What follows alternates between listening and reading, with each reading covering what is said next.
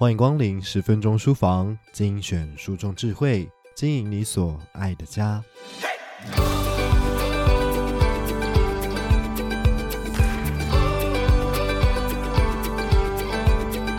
你们家也会有个夜醒、睡不够，总要抱在怀中摇啊摇啊才能睡得着的孩子吗？随着宝宝出生、成长，每个家庭都有可能碰上不同的睡眠问题。严重时，不只影响宝宝发展，爸妈担忧宝宝睡不好，长期下来也睡眠不足，身心俱疲。明明孩子出生是那么幸福的事，却因为宝宝夜醒、睡太短、哭闹不停等等的问题，长期下来连大人也睡眠不足，影响到白天的工作，甚至陷入自责、忧郁、濒临崩溃等情况。到底该怎么做才能让大人小孩都能睡饱睡好呢？现在网络上资讯很多，出嘴提供教养建议的人也很多，从身边的邻居、长辈到不认识的网友，好像都能够对自己家怎么养育宝宝发表意见。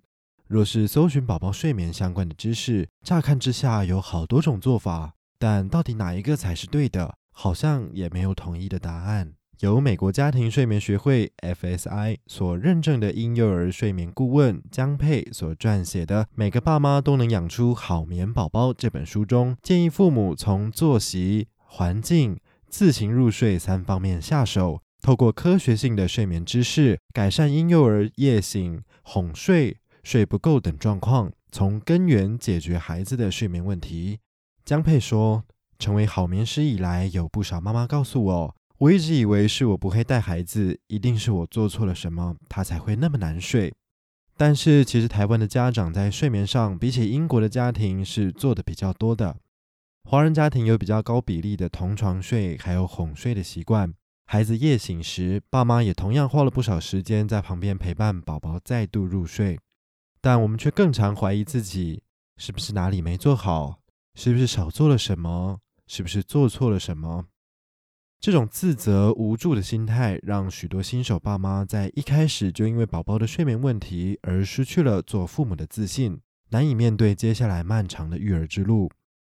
其实，宝宝的睡眠形态原本就跟大人不同，我们需要的只是认识他们的睡眠发展，有合理的期待，就会知道何时应该介入，何时应该放手，进而减少不必要的压力了。以下是婴幼儿睡眠顾问江佩所撰写的《每个爸妈都能养出好眠宝宝》的精彩书摘。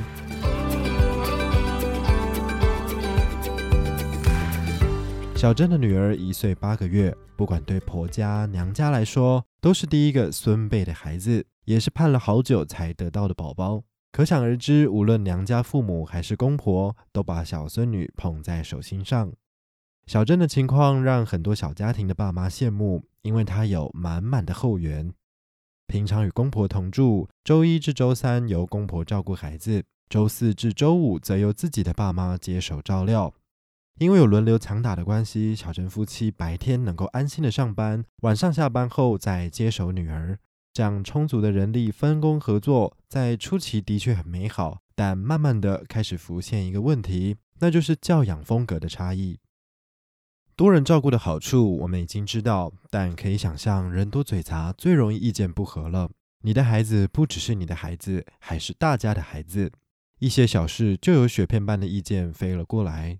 光是吃副食品这件事，娘家、婆家、自己家就有三种版本，爸妈很难全然依照自己的想法去育儿，孩子也在不同的照顾者当中摸索和试探着长大。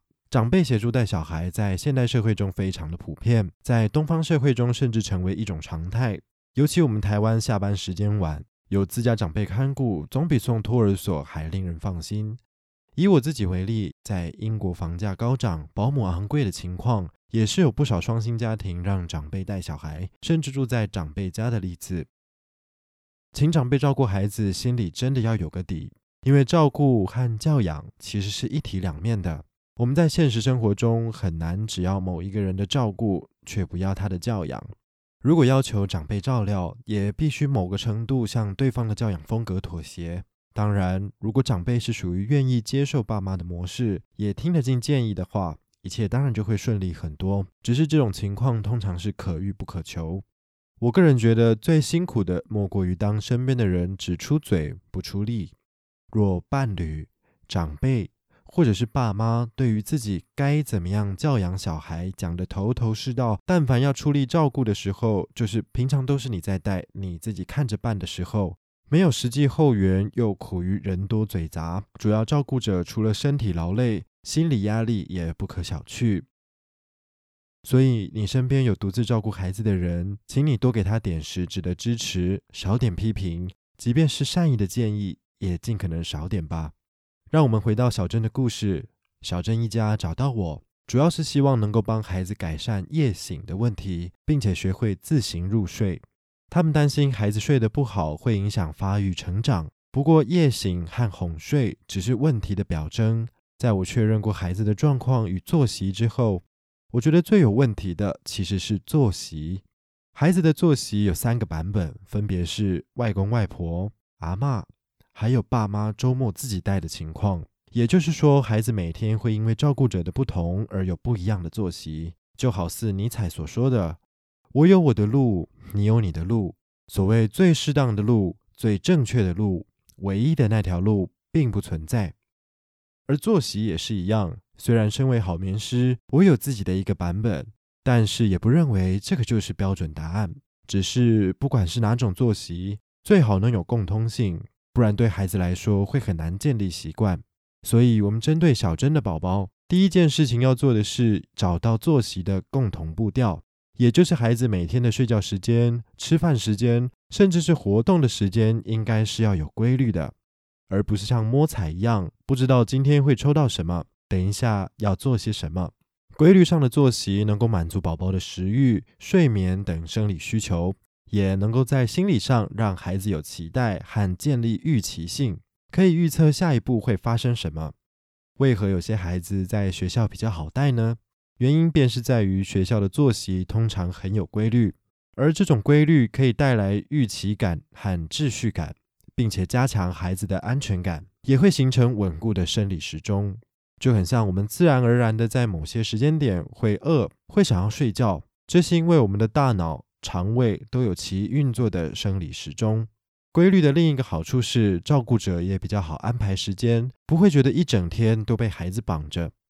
当我们知道孩子大约什么时间点睡觉、吃饭，就能够预先安排自己的时间。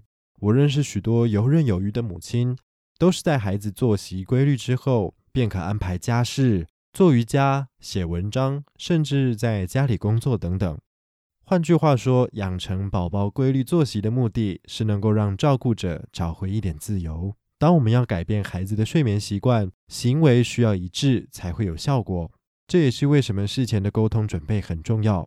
我不建议爸妈抱着姑且一试的方式来睡眠引导，因为其实有很大的几率会失败。那不如就不要开始。以小珍的案例来说，我们的准备期就长达一个半月。虽然过程中不免出现长辈操作细节不正确，导致孩子在长辈带的时候特别难执行。不过万幸的是，小珍一家都希望孩子能睡得好，在这个共识下展开计划，愿意在两三周之内尽可能在回应孩子上有一致的态度。一家人彼此配合提醒，来调整孩子的睡眠。过程中，不止孩子需要鼓励，家庭成员也要彼此鼓励。对长辈来说，有时候他们在意的是被否定的感觉，情绪对了，很多事情也跟着对了。小珍一家结案时，孩子已经能够自行入睡，夜醒消失，情绪也跟着稳定了。他们还是维持多人照顾的生活形态，但是在作息安排有个类似的版本，孩子的睡眠就能更加稳定了。以上内容出自每个爸妈都能养出好眠宝宝，建立育儿信心，让你和零到六岁孩子睡饱睡好。由亲子天下出版，在亲子天下 Podcast 好书专卖店，把每个爸妈都能养出好眠宝宝带回家，解锁更多养出好眠宝宝的秘诀吧。链接就在节目的资讯栏里面哦。